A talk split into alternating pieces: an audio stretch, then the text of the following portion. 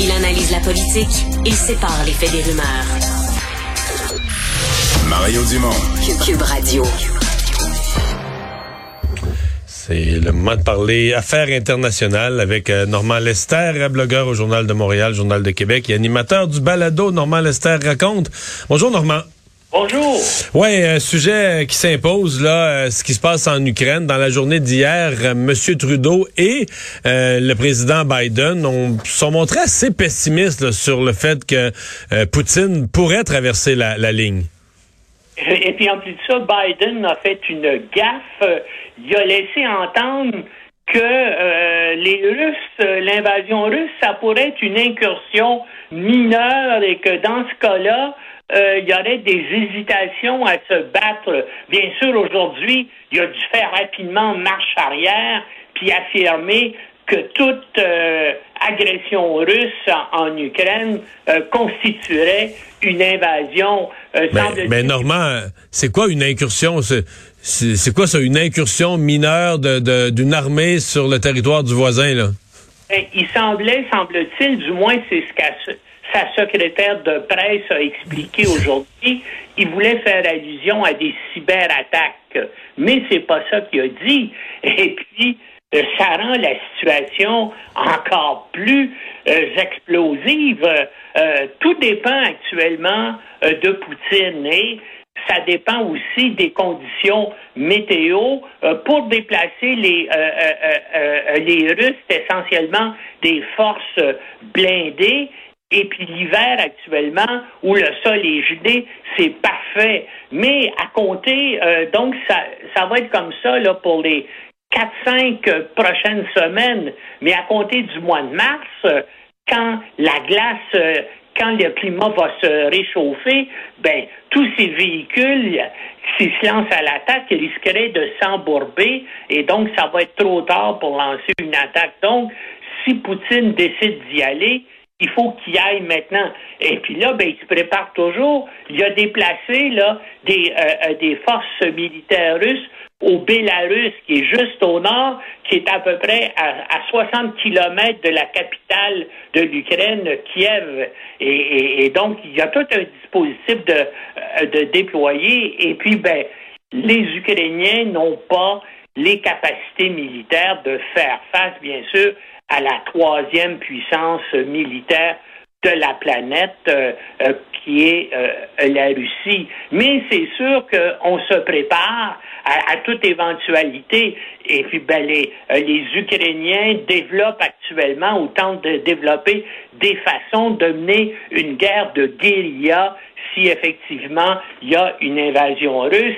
Et il y a déjà sur place des gens euh, des forces spéciales canadiennes et de la, de la CIA et aussi des membres, des agents des services euh, de renseignement militaire canadiens qui euh, se préparent à ça, à entraîner, à aider les, les Ukrainiens là, à mener une guérilla, une, si jamais il y avait effectivement une invasion russe. Et le Canada a aussi déployé rapidement des forces spéciales pour bien sûr s'assurer d'une évacuation euh, euh, ordonnée euh, des diplomates canadiens qui sont en Ukraine et des Ukrainiens canadiens qui sont sur place parce que hein, il y a une importante communauté ukrainienne au, Canada. On est un des pays du monde où il y a la, une des très, très une très importante immigration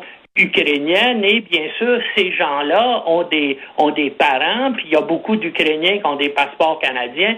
Donc il va falloir les euh, aider à les évacuer. Et, notre évacuation l'évacuation de nos forces de, euh, de Kaboul ben ça n'a pas été aussi désastreux que les Américains mais euh, ça n'a pas été non plus fait d'une façon idéale. Mais en tout cas actuellement les Ukrainiens demandent de l'aide militaire euh, euh, du Canada, déjà les Américains, les Anglais ont envoyé, par exemple, des missiles anti-chars aux, Ukrainiens, puis ils ont demandé aussi aux Lituaniens, aux Estoniens euh, et aux Lettoniens d'envoyer, qui sont membres de l'OTAN, d'envoyer des armes à l'Ukraine, mais pour l'instant, les États-Unis ne veulent pas s'engager dans des opérations militaires et Trudeau, pour l'instant, malgré les demandes des Ukrainiens et des Ukrainiens canadiens qu'il envoie de l'aide militaire,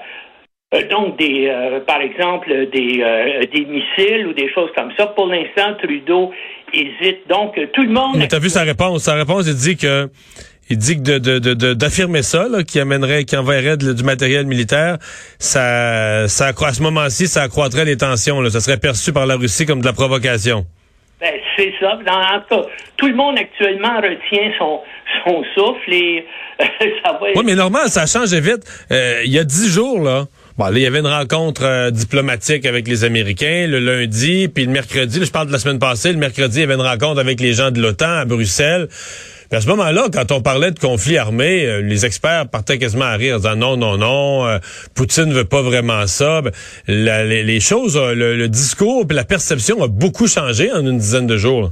Ouais, mais moi, mais moi, je pense encore qu'il n'y aura pas de guerre. il va y avoir, comme tu sais, une nouvelle rencontre entre euh, Blinken, le, euh, le secrétaire d'État américain, et le ministre russe des Affaires étrangères, Lavrov, à Genève euh, demain.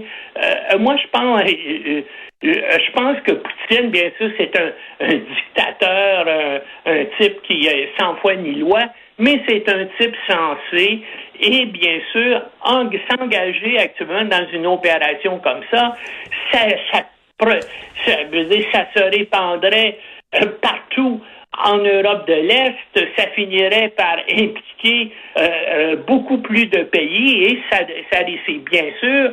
Et comme dans ce conflit-là, les Russes ont des armes nucléaires, les Américains ont des armes nucléaires, ben, il y a toujours, bien sûr, le danger qu'on qu'on en arrive là. Puis les Américains ont des armes nucléaires déployées en Europe des, euh, euh, des missiles à portée intermédiaire. Les Russes, on sait, en ont approché de la frontière ukrainienne récemment. Donc, il y a extrêmement danger. Et, et je pense, euh, bien sûr, Poutine est peut-être un mégalomane, mais il est censé. Mais tout peut arriver et je suis pas prêt à parier de l'argent sur le fait qu'il n'y aura pas de guerre parce qu'actuellement, hein, la situation est tellement tendue. Puis dans des et puis quand on a une situation tendue comme ça, il, y a, suffit qu'il y ait quelqu'un qui pose un geste irréfléchi, qui est mal interprété par l'autre côté, et puis bien sûr, les hostilités éclatent. Euh, donc, on voyait tout ce qu'on peut faire dans le fond, c'est se, croiser les, euh, les doigts, parce que c'est sûr que d'une façon ou d'une autre, s'il y a un conflit, ça va être extrêmement difficile pour le Canada qui est membre de l'OTAN et qui a une importante communauté euh, canado-ukrainienne de pas euh, euh, s'impliquer dans, dans les hostilités. Merci beaucoup, Normand.